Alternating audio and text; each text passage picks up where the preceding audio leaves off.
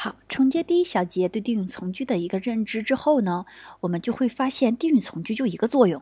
当我们想修饰一个名词的时候，或者汉语要翻译成一个白说的，那前面这个白说的里面只要包含动作，我们就把它翻译成定语从句，放在该名词之后；不包含动作，那就放在这个名词之前即可。那定语从句总结一下，有这么几点：第一，定语从句是修饰一个名词的。一定是个名词，当然这个名词可以是人，可以是物，可以是一个地点，可以是一个时间，都可以，但只要是个名词即可。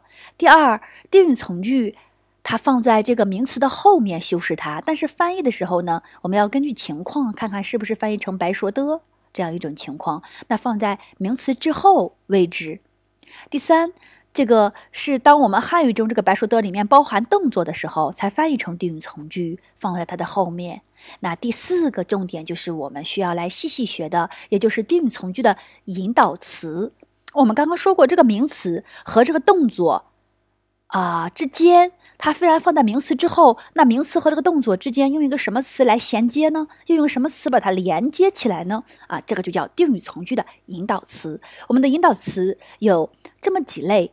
如果前面这个名词是指人的，我们就用 who 或者 that 来引导后面那个动作；如果前面这个名词是物，我们就用 that 或者 which 来引导。这是也是我们最常考的。那根据地点就用 when 引导。那呃，sorry，地点用 where 引导。那时间名词就用 when 来引导。